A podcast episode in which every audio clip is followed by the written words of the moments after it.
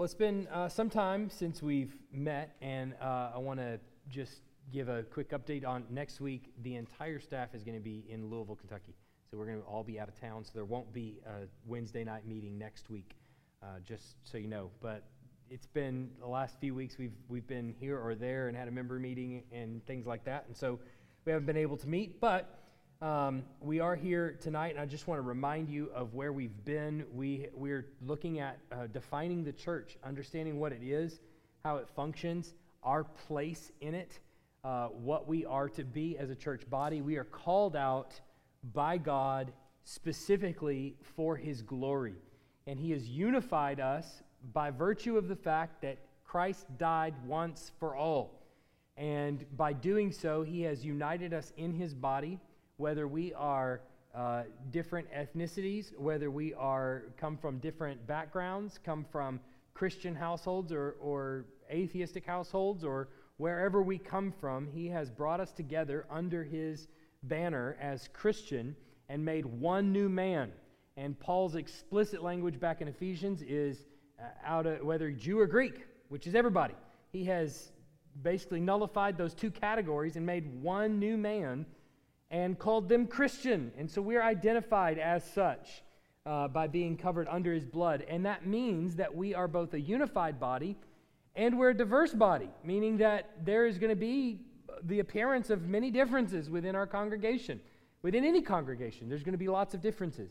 And so then we've dealt a lot with there's a struggle between uh, as we grow as a church body of being both unified and also being okay that we're different and we have different thoughts and different opinions and different things like that. And so the question then is, how do we as a church body come together and be one and united while yet we recognize that we are different and we do come from different backgrounds?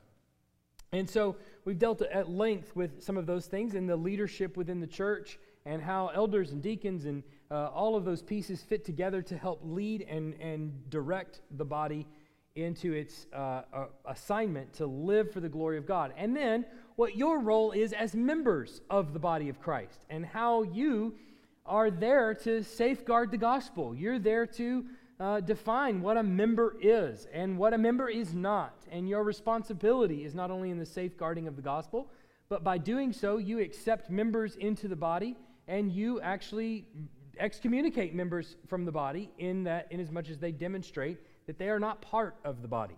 That is your responsibility, as that is our responsibility as a church body, is what we're originally designed to do.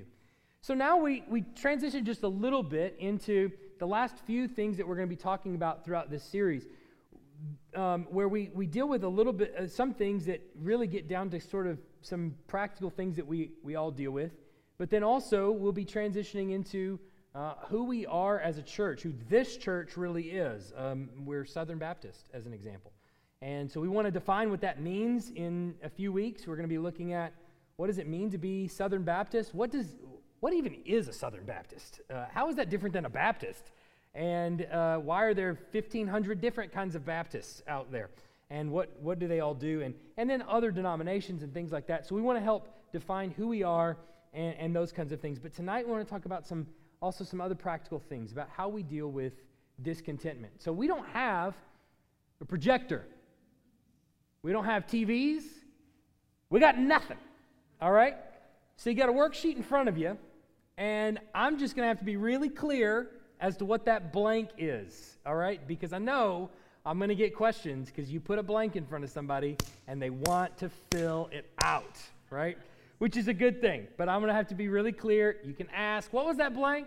Because uh, obviously I don't have a screen to put it up on. Okay, so the first things first, this first bullet point, discontentment is something that we all struggle with at one time or another, and discontentment with the church, that's the emphasis there was designed to say that's the blank. The church can be particularly difficult. Believe it or not, even the pastor struggles with discontentment. The pastor struggles with discontentment about his own church. And you might think, well, if you struggle with discontentment about your own church, why don't you just change it? Because sometimes discontentment is the people in his church, right? Sometimes it's the things about the church. And, And isn't that true for all of us? There's, there's nobody that's immune from, at one point or another, sitting in the pew and going, I really hate fill in the blank. That may be a person's name that goes in that blank. That may be a thing that goes on in the church body. That may be a particular way that we operate. That may be a particular thing somebody said from the pulpit, a pastor said from the pulpit, or something like that. It may be a host of things that you want to put in that blank, but the point is, at one point or another, we all feel discontentment. We all struggle with it. The question really is, how do we deal with it? And is it is it bad? Is it good? What, what do we actually do with it? How do we respond to the aspects of our church that are not necessarily maybe even sinful, but yet cause some measure of unhappiness? We, we don't have a, a screen, so there's an opportunity to be discontent because something has changed and it's beyond our control, but it's just gone out on us. Um, and there's little bulletins that are in front of you. The words are too small. We can't read those words. We need them to be bigger. So what are we supposed to do? Just mumble as we sing, right? There's always opportunities for discontentment. Yes, we're working on getting the words bigger, all right?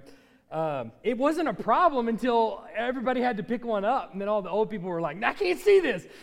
So we were like, okay, well, we got to make the words bigger. All only people in the office that saw them were under forty. What's that?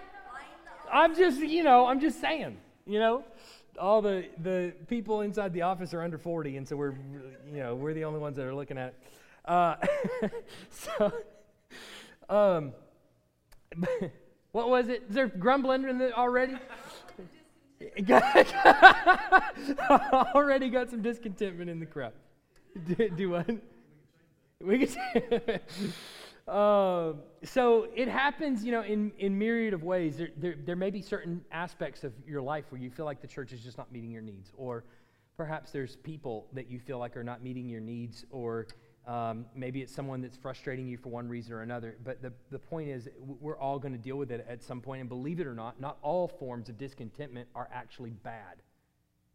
Um, some forms of discontentment are actually are actually good, but if we respond to the discontentment that we find ourselves in in a bad way, it actually reflects bad, not only on the local church, but if, if it's true what we said from the very beginning, that the church is here to demonstrate the glory of God to the nations, then what, what happens when the church de- wrestles with discontentment and it's not dealt with in a godly way, it reflects poorly not just on the name of the church, but on the name of God himself. And that's, that's what's at stake, and that's really the problem. And that's the reason why it becomes a, a particular issue that needs to be dealt with in a certain way. So let's just define what I mean by discontentment, which is really a longing for something better than the present situation. All right? That's just a, as general as I could possibly make it. It's just struggling with something that, or, or longing for something that's better than the present situation. Now, there can be, next blank here, godly discontentment. And, and we see that even in the Sermon on the Mount, where Jesus says, blessed are those who mourn. What brings about mourning but a certain measure of discontentment, right? When you mourn, you're mourning over the state of that the world is in. Who, who doesn't turn on the T V right now, especially, good grief, who doesn't turn on the T V and go, man, this world is uh, is broken, it is is broken to pieces. And, you know, I don't know. And it's it's one video after, you get on YouTube, oh goodness, get in a YouTube hole, and and you're in a discontentment uh, nightmare, really, where you, you just are tempted to just fear and despair over everything, every situation that we're, we're in as a world. But but there's a, a certain kind of godly discontentment to that, where you know this world that you're in is broken, and and Jesus is the only thing that can fix it, right? So that, that can produce a godly level of discontentment. But there can be also a sinful discontentment, where we, all of that turmoil, angst, whether it's the griping about the church or frustrations with the church that I mentioned before, or whether it's about the world that we're in, that we refuse to trust the goodness of God, and that spins us into a fear. Um, we we don't extend gratitude for the things that God has provided for us. We stop. We don't stop to recognize the things that God is doing in our lives. uh, or that he has done in the world and praise him for those things. And so instead we spin into fear, despair, or all kinds of other situations where we um, where where we you know fail to trust the, the Lord. So even if our discontentment is godly, it can still produce in us an ungodly reaction to it, right? So even if we initially look at those YouTube videos or, or the news channel that we're watching or whatever it is, and we and we despair over it and we think, oh man, that's so terrible, but that spins us out into fear and mistrust, it's taking a godly discontentment that should be there and and making it an, a sinful discontentment. And and so I want to go through some of these, what discontentment can actually lead to as we kind of think about Um, some of these situations that we find ourselves in. Probably you can relate to many of these. Discontentment can lead to complaining and grumbling. Now, I'm sure we've heard probably a lot of that this past this past week. Just Jeremy preached on it uh, on Sunday. Did a fantastic job, by the way, uh, on Sunday uh, preaching from this passage. And um, so he says, uh, or uh, it, discontentment can lead to complaining and grumbling. Uh, you know, part of the way in which we witness to the world, as Jeremy talked about this past Sunday, part of the way we demonstrate the glory of God is that when they come in here, what they find is a content people that are happy with what the Lord has provided them, even in spite of their poverty. This is what in the book of Philippians that we're studying on Sunday morning, Paul is actually going to end up getting to, is especially in Philippians four thirteen, which I think we've talked about a couple of times recently, especially in building blocks on Sunday morning, is, is we get to that passage in Philippians four, verse thirteen. Do you remember it?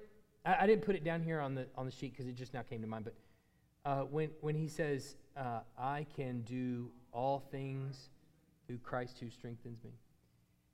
You know the context that that passage is in? It, believe it or not, J- Paul's not applying for a job. He's also not standing up at the plate and confident that he can hit a home run. That's how we use it. We say, I can get that job. I can hit that home run. I can do that thing because I can do all things through Christ who strengthens me. But in the context that Paul's talking about there, he says, he thanks the Philippian church for meeting his needs, and then he says, not that I need anything. I know how to be content, whether in riches or in poverty, in health or in poor health. I can be content whether I've got a lot or whether I've got nothing. Remember, this is a guy that's writing from prison. And the question might come back to him, how can you possibly be content in poverty? To which he responds, I can do all things through Christ who strengthens me. His point is that what makes us content, what makes me content in poverty, even if I have absolutely nothing, is that Christ is providing the strength for me to be content. So what the people are supposed to see when they come from the outside is a people who are not characterized by grumbling and complaining, but are characterized by contentment and happiness because they can do all things through Christ who strengthens them. It testifies to the fact that Christ is actually strengthening them, right? It, it tells the world that Christ is giving them strength. It testifies to the gospel. So we see uh, Paul gives us the command in Philippians two fourteen and fifteen, do all things without grumbling or disputing, that you may be blameless and innocent, children of God without blemish in the midst of a crooked and twisted generation, among whom you shine as lights in the world. Against the backdrop of a world that grumbles and complains, you're set apart as different because you don't. You're content whether you have a lot or you have no projection uh, on the wall behind you, uh, or even if the words are too small. Uh, and then James tells us in, in James five nine, um, do not grumble against one another, brothers, so that you may not be judged. Behold, the judge is standing at the door. Uh, so that grumbling and complaining on the flip side actually brings about a harsher judgment, because didn't I save you from despair? Didn't I save you from the pit? What do you possibly have to gripe about? Didn't I meet every need that you had? What do you possibly have to gripe about? Um, I think probably more than anything, more than anyone, uh, Christians in America have the least to grumble and complain about. But it, it seems so easy to us. It seems so easy. You don't have to um, work to grumble and complain. Discontentment can lead to complaining and, and grumbling. It can also lead to discord. So that's the second blank there. When we're uh, when we're happy, when we're unhappy with something that we're tempted to talk about, uh, we often it brings about criticism. We we you know talk about it with other people, and and really the purpose when you stop to really think about what it is that we're doing when we complain and grumble or when we talk about it with our friends, what we're really looking to do is rally an audience around us. An audience that supports us, that agrees with us. It shouldn't come as any surprise that when you're around your friends and you grumble and complain, they are going to support you in that. You wouldn't have kept them around as friends if they didn't support you, even when you think they're wrong, right? Or even when they think you're wrong. They, they don't tell you that necessarily. They kind of, believe it or not, would like to keep the peace. If you're going to grumble and complain about them, you're going to grumble and complain about me. I don't want you to grumble and complain about me. So they tell you what you want to hear. But all that does is end up sowing discord into them. And so now the discord has spread from you to other people. And the grumbling and complaining actually ends up just growing. Um, Galatians five, nineteen to twenty-six. Now the works of the flesh are evident. Sexual immorality, impurity, sensuality, idolatry, sorcery, enmity, strife, jealousy, fits of anger, fits of anger, rivalries, dissensions, divisions, envy, drunkenness, orgies, and things like these. I warn you, as I warned you before, that those who do such things will not inherit the kingdom of God. But the fruit of the Spirit is love, joy, peace, patience, kindness, goodness, faithfulness, gentleness, self-control. Against such things there is no law. And those who belong to Christ Jesus have crucified the flesh with his passions and desires. If we live by the Spirit, let us also keep in step with the Spirit. Let us not become conceited, provoking one another, envying one another. Look at all the things that he puts in the same category together. Good grief, fits of anger, rivalries, dissensions, divisions. Oh, also orgies. Those don't seem like they belong in the same category. Wouldn't we like to put them in different categories? Paul says, nope, all of them are works of the spirit, of the flesh, and they're evident to everyone. So they have no place in the, in the body. Third, discontentment can ignore the Lord's ongoing work. I, in my mind, this is, this is one of the more probably root issues, but one that we don't think about a lot. That that level of discontentment ignores what the Lord is currently doing. Um, I find this with myself quite a bit. I, I, I've, talked, I've talked to some of you, prayed with some of you about this very thing. Uh, as, as a pastor, anytime in a church, people will ask you, they'll always ask you, how are things going at the church? My friends in Texas ask me, how are things going at the church? Friends here that don't aren't connected to the church. How are things going at the church? And I tell them all the time, it depends on where you look. Because it, it does. It depends on where you look. It, if you look in this area over here, I don't mean literally. I just mean you look in one area. You have a person over here who's convicted of sin and, and growing and and just very encouraging. You have this person who is who is... has grown immensely under the, the word, or maybe is beginning to disciple somebody else or, or something. And, and then you look over here and it, it seems like you can never do anything right, right? And so it, it depends on where you look. And, and this is what I've come to learn over the last five, five years is that there is always a temptation to focus on the area where you can do no right. Because when... I think it's part of Satan's kind of ploy to just pull pastors into that area of just despair. And that's what leads to some of the grumbling and complaining and the discord and the discontentment and all of those kinds of things is because your gaze is focused on all the things that are bad rather than actually turning to the things that the Lord is actually doing. And instead, choosing to focus on the things that, he's, that he is doing, that the Word is doing in people's lives, where things are, are growing and changing, and where disciples are being made, where, where people are coming to know Christ, and where con- deep conversations about the gospel are being had, and where rejoicing is, is being had, where changes of heart are taking place. It's much easier to look at these things, but that's where discontentment is, and that's where discord ends up growing, and grumbling and complaining all happen. And what happens is when we give ourselves to those, what we do is just shut ourselves off to the fact that the Lord is actually doing things. He is actually working. He actually, he actually does work in a congregation. He does work amongst his people. But it's those areas you've got to focus on and you've got to pour into. And as, as hard as that is, that's the necessity.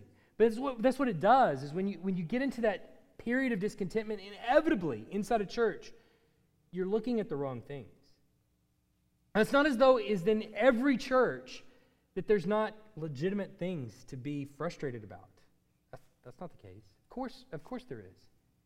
But it's also that there are great things going on too, and how should the people of God actually be characterized?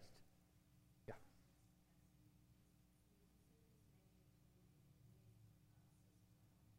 Absolutely.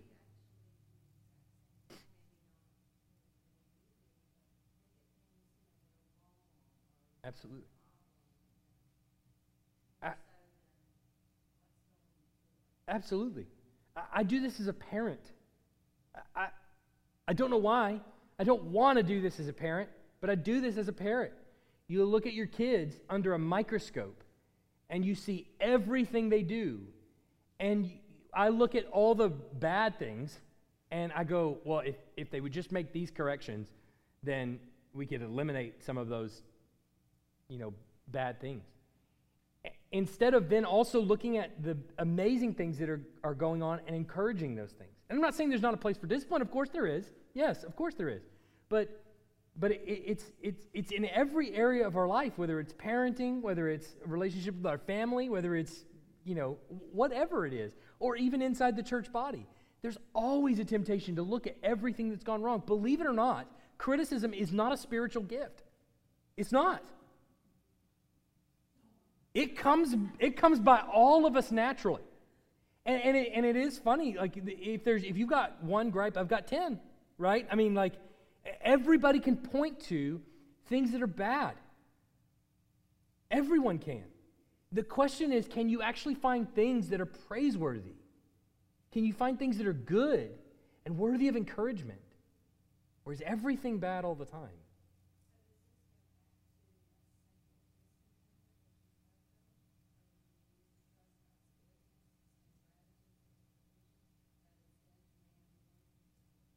Exactly. Yeah. You're you're you're exactly right. We're read that again.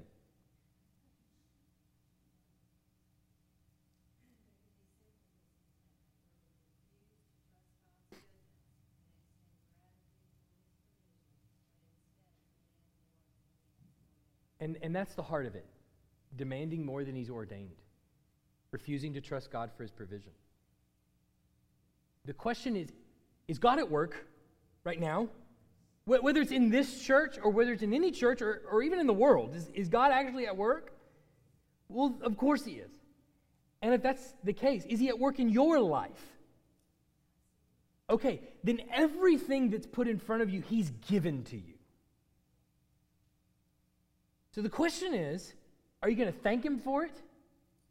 Or are you going to be discontent over it? To thank him for it, you have to actually recognize his ongoing work. None, no church has it all figured out. No pastor has it all figured out, believe me. And you might think they think they do, but I, I, I'm going to almost guarantee you they, they think they don't. Discontentment can strengthen the body as well, though. It does have an opportunity to produce a godly work. It can be a godly thing. Um, But it has to be responded to in a godly way, and, and it has to be uh, in a way that we're submitting to each other for the sake of Christ, doing the hard work of love. We can bring great glory to God. We can find contentment in the midst of discontentment, um, and it's something that we should actively be trying to learn. Um, again, Philippians four, eleven, thirteen. I thought I didn't put it down, but I did. Now, not that I'm speaking of being in need, for I have learned in whatever situation I am to be content. I know how to be brought low, and I know how to abound. In any and every circumstance, I have learned the secret of facing plenty and hunger, abundance and need. I can do all things through him who strengthens me. So how do we actually get to the point where we take the discontented feeling that we have toward the church and, and instead of giving it to Satan, actually using it for the Lord's intended purpose, which is to grow us and to magnify his glory through the body? The first is we got to pray for God's mercy. Pray for God's mercy. That's the next blank there. Pray for God's mercy. Um, obviously, the gospel tells us that we're unable to do anything by our own strength. But you have to understand that when discontentment comes, Satan's goal is to destroy you with bitterness, pride, and revenge. Period. There is no good purpose that Satan has for your discontentment. So when it produces in you grumbling and complaining, when it produces in you discord that you're spreading amongst others, just know Satan is at that moment threshing you like wheat. That's a scary feeling, isn't it? It's a scary thought. Imagine what the disciples are feeling, excuse me, as Jesus tells the disciples, Satan has asked to thresh you like wheat. And then turns to Peter, but I've prayed for you, Peter, that when you are restored, you'll strengthen your brothers. The scary part of that is that Satan was granted permission to thresh them like wheat. Isn't that the scary part of it? He doesn't say, but don't worry, Peter, I got your back. We're gonna, we're gonna fight off the devil. Satan asked to have you that he may thresh you like wheat. And God said yes. So, as terrifying as that is, you have to understand that as a church body, when you give in to that discontentment and sow discord and grumbling and complaining, that's the broader thing that's being accomplished there. There's a real enemy that we're facing, and at that moment, he's having his way. He's having a field day. But it doesn't have to be that way. God's actually given you the ability to work and please him through his Spirit that dwells within you, if in fact he does dwell within you.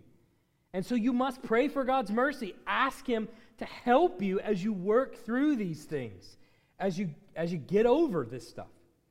Second, there's a requirement that you've got to examine your desires. You've got to confess and repent those desires that are sinful. Examine your desires. We, we often feel discontentment because we put our hope in circumstances rather than God, but we understand, we have to understand, circumstances change, and God doesn't change. He's the same yesterday, today, and forever. So if there is a, a fight or a quarrel, what is its, what is its reason for being there? Often, often, not always, but often, there are ungodly desires within you. I want my church to be something else. I want it to be more like that place down the street or that place down the street or that place down the street. I'd rather be much more like the, like the kind of atmosphere that my friends have at their church.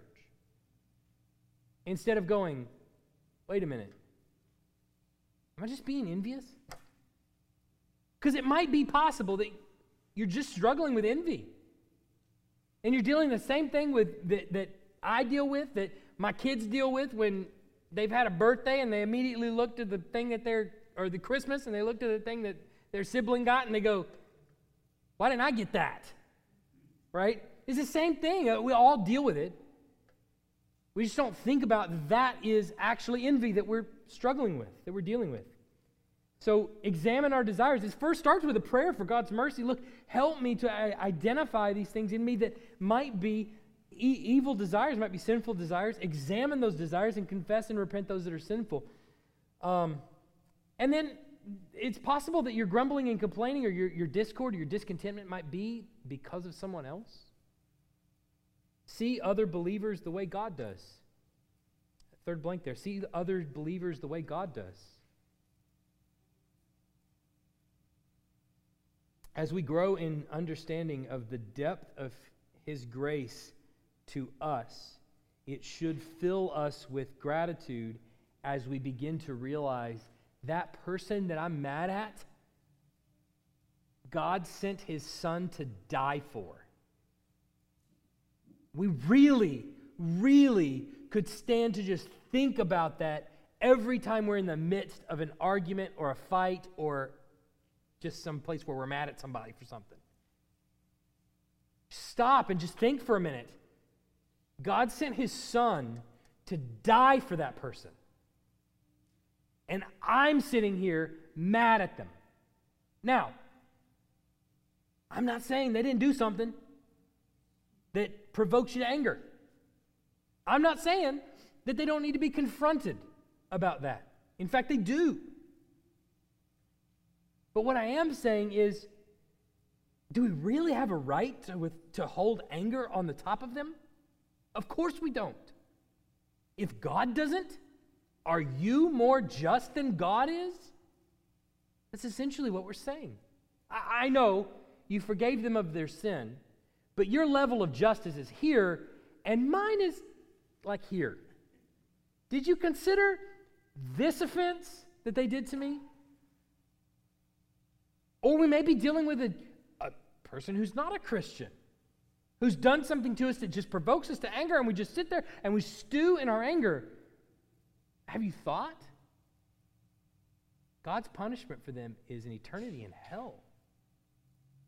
I know your standard of justice, giving them an eternity in hell, is here, but they need hell and my anger and wrath. The standard of justice is just a little bit stronger than the Lord. That's essentially what we're saying. But is that what we really want to be saying? I don't want to be caught dead saying that. Now, I often end up saying that. But I don't want to. So then, what do we do?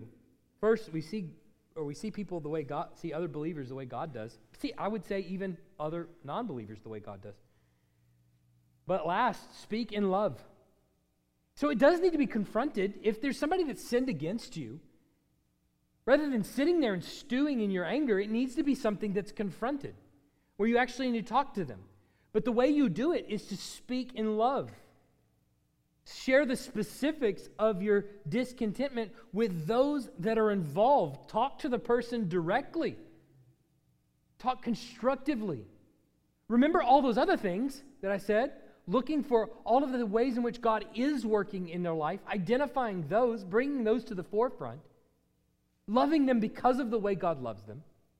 Loving them because of the way God loved you. And then expressing in a constructive way the things that frustrate you. Speak in love. Go ahead.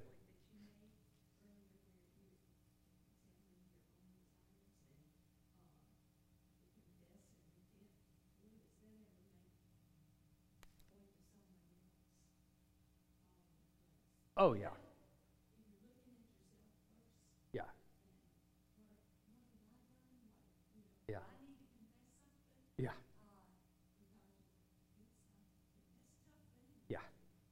Vicki said when you have to look at yourself first and you have to examine your own sinful desires, that sort of changes your approach whenever you go to somebody else to talk about their sinful desires.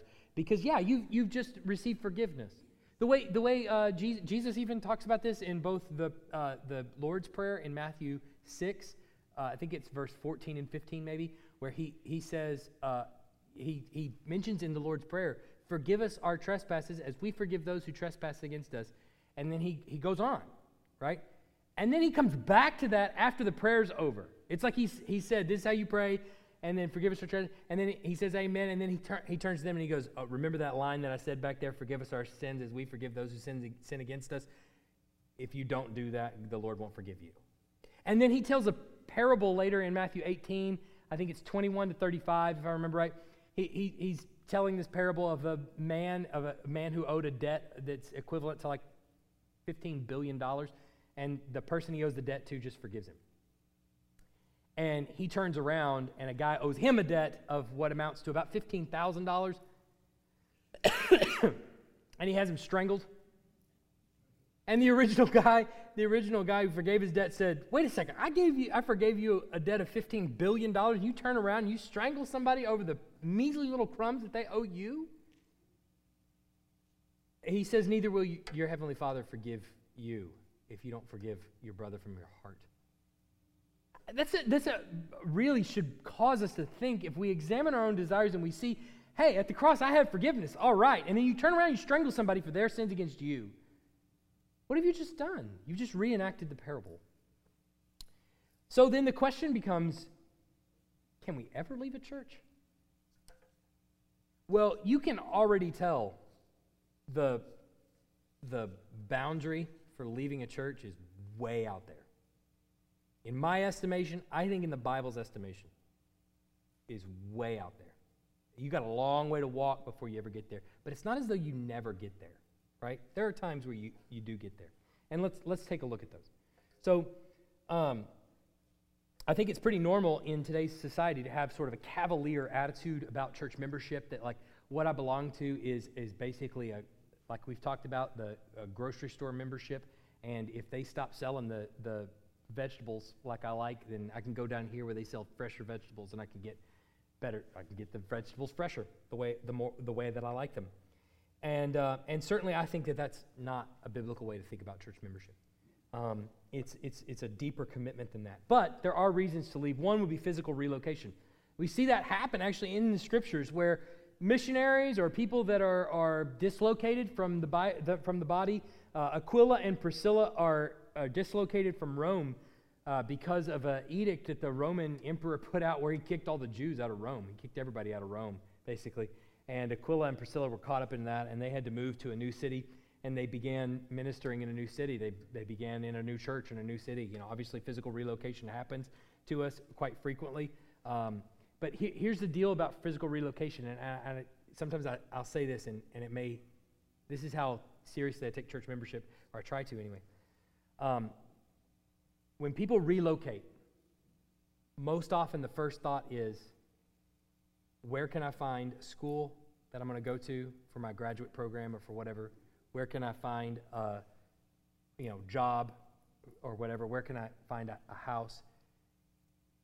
I think our first thought should be, where can I find a good church where I can be spiritually fed? Then, let me build my life around that. Now, we don't ever think that way, do we? It comes across as weird to think that way. But let me ask, what is the purpose of a church spiritually feeding you? How important is that in your life? A church that actually does have other believers that hold you accountable. As a church that, that preaches the word first and foremost, that edifies you through worship, convicts you of sin, that actually teaches you how to follow Christ. What level of importance is that in your life? It should be placed there, if that is the most important thing in your life. And if we would all agree that that is the most important thing in my life, that someone continue to, to teach me the scriptures, then it should hold that place of prominence when we think about even relocation. Is there a good church in that area? Do I want to buy a house in that area? Well, I don't know. Is there a good church in that area? Or am I going to be driving fifty-five minutes just to get to a church that's preaching the Bible? It should influence a large degree of our decision. I can tell I haven't convinced some of you. Um, There's other reasons, ministry opportunities. Uh, there are missionaries that relocate in Scripture, uh, hitherto and yon, that are sent out from churches that actually go and and uh, and are doing ministry abroad where they're really not going to be connected to the church that sent them anymore. Um, so ministry opportunities would be that second um, example. Now remember, these are examples that we're seeing in in Scripture explicitly, um, but there there are going to be some others. Um, discipline, church discipline. Uh, obviously, that would be another reason to be disconnected from a church, is the church actually removes you from membership, um, and you're not part of that church any longer. Um, the last would be apostasy. So discipline would be that third blank. Apostasy would be another. The church has fallen into heresy, is teaching heretical things. Prosperity gospel becomes the you know, main gospel here or something like that. That that would be a reason to leave and to take everyone that you can with you. I think by implication there are potentially some other reasons to leave the church, and among those might be the teaching from the pulpit is not only unbiblical, but it, be, it begins to be tolerated by the people in, in the pew. It's sort of related to the apostasy, but as an example, where it might not be necessarily heretical statements that are being said, it might be just refusing to teach the Bible, right? It's not necessarily maybe under the category of heresy, where they're actively teaching something false about Jesus, but the Bible's not being taught. Very topical, very psychological, maybe very philosophical, but hardly biblical. We don't open the Word, we don't read it, we don't look at the, what the words mean, we don't understand what they mean and how they apply to our lives. Um, so the teaching is some somewhat unbiblical. You maybe not call that unbiblical teaching as much as you call that not biblical teaching. I don't know. It's it's not teaching at all, uh, or it's teaching something else um, uh, from the pulpit, and it's tolerated by the members. So it's a totally different thing if the unbiblical teaching is not tolerated by the members. If the membership is growing to the point where they're they're saying, I don't think this is right, this isn't true, this isn't isn't right, then that problem can still be rectified and corrected, in which case you should stay and work to correct it. The other thing, another thing would be the essential marks and works of the church are no longer being observed, such as ordinances, orthodoxy, evangelism, so again, the orthodoxy being the prop, right belief, ordinances, baptism, the Lord's Supper is not being practiced at all, um, evangelism, discipleship, biblical worship is not going on in there, uh, things like that might be also a reason uh, to leave a church. So, but But then the question becomes, how do you live? How do you actually walk out the door? And it, just because the church is doing these things doesn't mean it gives you carte blanche to just walk out the door, burn everything to the ground behind you. Um, instead, communicate and seek counsel. Discuss your options with the church leadership. Let them know what's going on. This is, you know, anytime somebody comes to me and uh, wants to join our church from another church, I typically ask them what the relationship with them and the previous church that they're coming from is like. And normally encourage them, look, I understand that people are going to leave churches for one reason or another. Either they're disgruntled about the way the the Bible is being communicated, that it's not being taught clearly, or, or maybe it's being taught in a wrong way. But the way you leave a church should be done biblically. There should be no bridges being burned along the way. And, look, if a pastor is not teaching the Word the way it's written on the page, then maybe they don't know. I mean, have you ever thought about that? Maybe they don't know. Our assumption, your assumption, sometimes, in the pew may be, well, they've gone to seminary, right? I guarantee you, ninety percent of what they learned in the Bible came before and after seminary. Okay? So, a lot of the stuff that they're teaching is stuff that they've picked up along the way. They may not realize heresy that's coming out of their mouth or false teaching that's coming out of their mouth, and they need to be made aware of it if indeed they are your brother in Christ. And you may not know. But how do we confront them? Well, we, we go to them and, and talk to them about it. Be prudent and discerning. Um, in second, be prudent and discerning. Don't make a decision based on anger or fear or resentment or pain, but on the principles of God's Word. And don't turn everything into a doctrinal issue. Not everything is a doctrinal issue. Everybody disagrees on some interpretations of Scripture, but not every doctrinal disagreement is worth rushing to the door. Finally, seek God's will as revealed in His Word.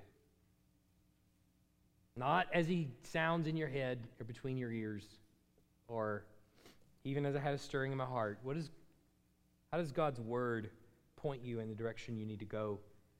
Um, look, I, I think on the whole, we should opt to stay and contribute positively to the ministry that goes on in a church. It should be a, a covenant that you're making with each other. This is what I want to be as a member. This is what I want you to hold me to as a member. of the church body. And because of that, if something goes awry or something's not quite the way I like it, first of all, I'm going to find the ways that God's working and encourage those as much as I possibly can.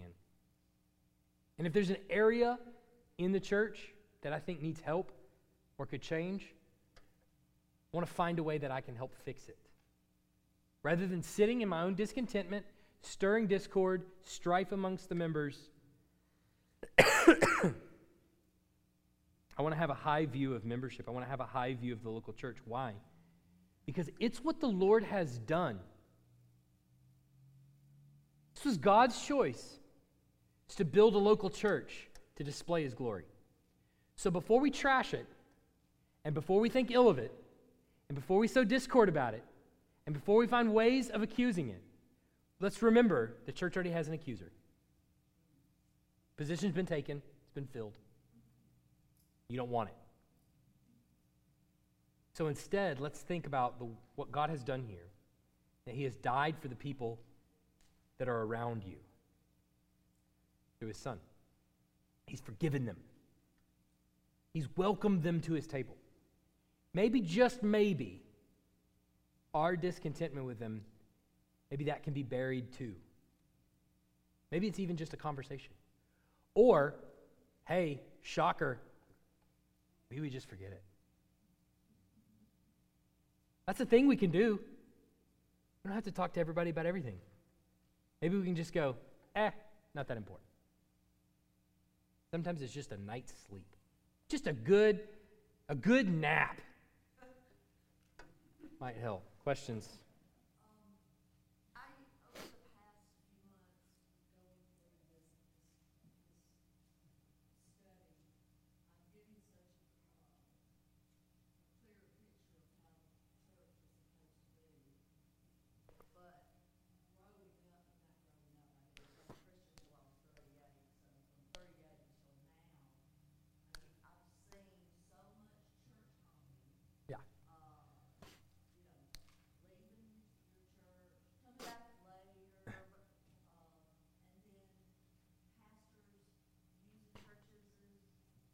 Stepping stones, lily pads, yeah. Yeah, yeah. Yeah, that's a good way to put it, yeah. Yeah.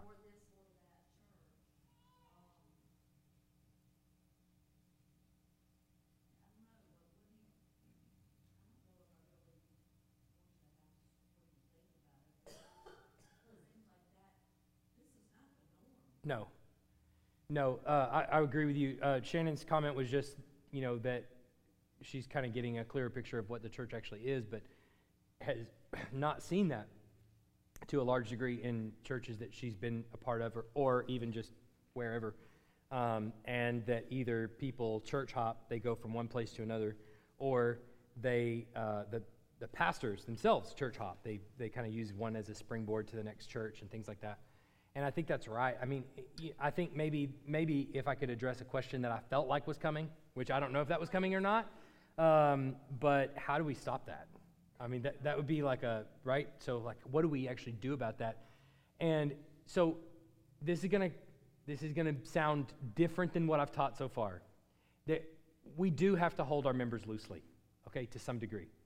In that, if a member comes to me and they say, I'm leaving the church, I mean, I'm gonna talk to them about why.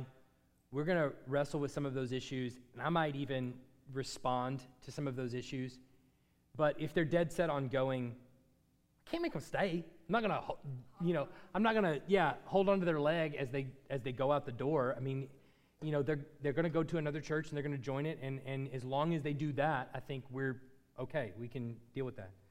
Um, but I think honestly, the way we do it is really for a couple things, just off the top of my head. First of all, disciple people in the church body.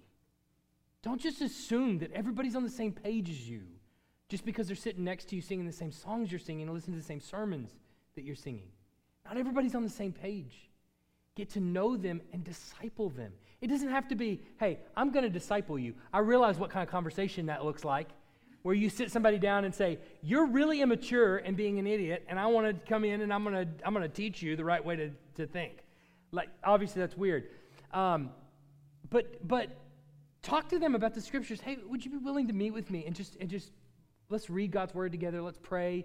Let's talk about what's going on in your life. I want to know more. And maybe it just starts even with just that. I want to know what's going on in your life. I want to get to know you. And through that, you can kind of find ways to leverage the gospel into their life and say, maybe we should talk to that person about the things that are going on. And I'll, I'll sit with you if you want to talk with them about it, right?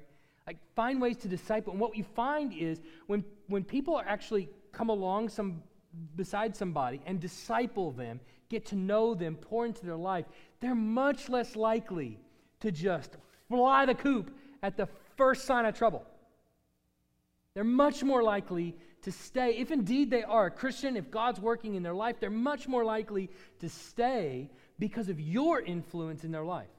So that that's one thing, obviously.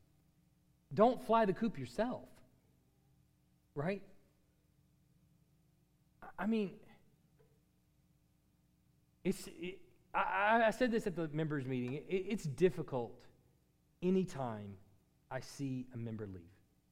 Anytime. I don't care if all the conversations I had with them were negative entirely, or if they were the best person I've ever met in my life, or anyone in between. It's always difficult to watch members leave, especially when you know you're the problem.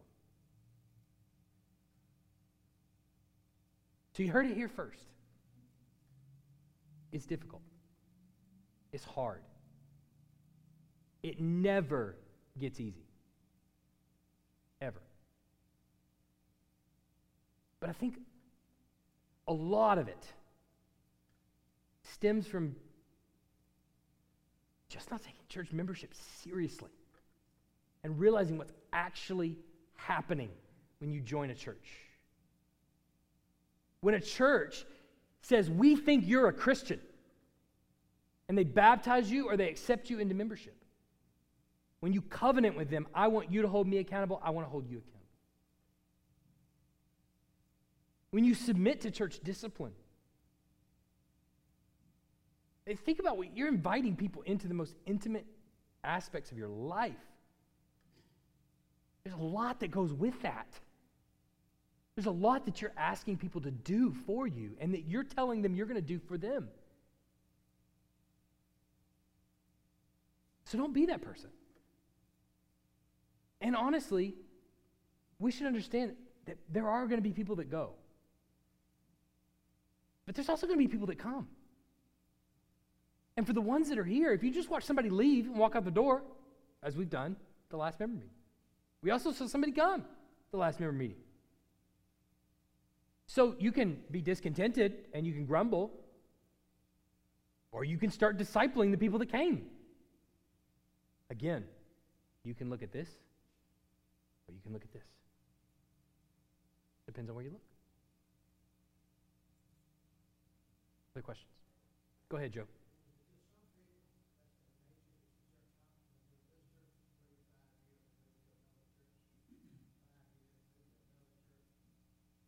Yeah, I would I would hesitate.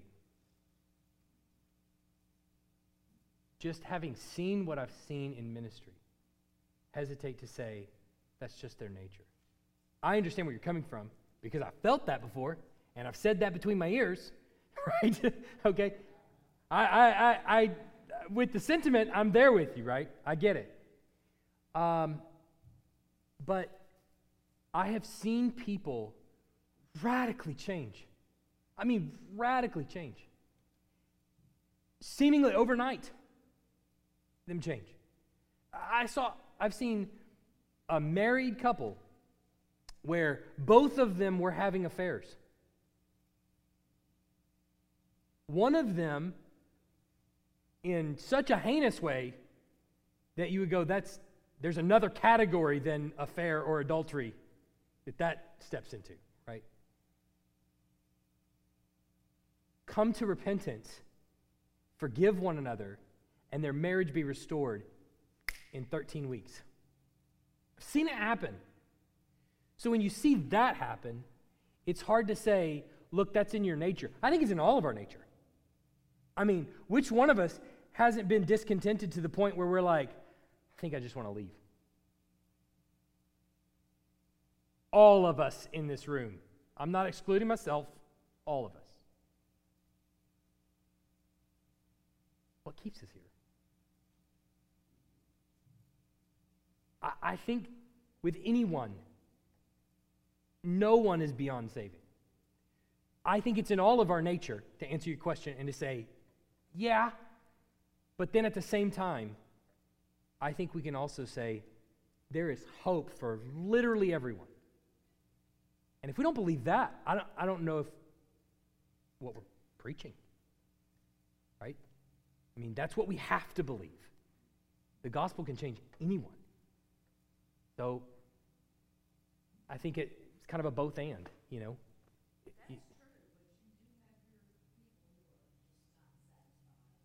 Right. Right. But that change comes through a holy confrontation where you sit down with them and you go, you're never content about anything. You never look at the positive of anything. You always point out the negative. The only thing people ever hear from you is negative things. Right? Like it, it has to be a confrontation like that. Until we have those, you know, you never know. I think people can change. Not people can change. The Lord changes people. I should say it that way. Let's pray. Heavenly Father, I thank you for an opportunity to come together and just deal frankly, openly, honestly, with all of the things that go on in any church, but also ours. I pray for those that may be discontented in our congregation. We pray for them sometimes weekly on Tuesdays, and we certainly pray for them now. Uh, I'm sure we all know them. We all know who, who some of them are, maybe. Um, I pray that you would help us to deal wisely with them, but to deal with them in a, in a godly way, in a way that glorifies you and that seeks to really preserve what you're doing in the church. Help them to see it.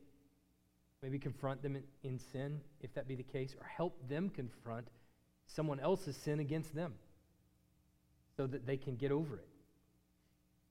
I pray that you would help us to do that, that as a body we would be united for your glory. We pray these things in Jesus' name. Amen.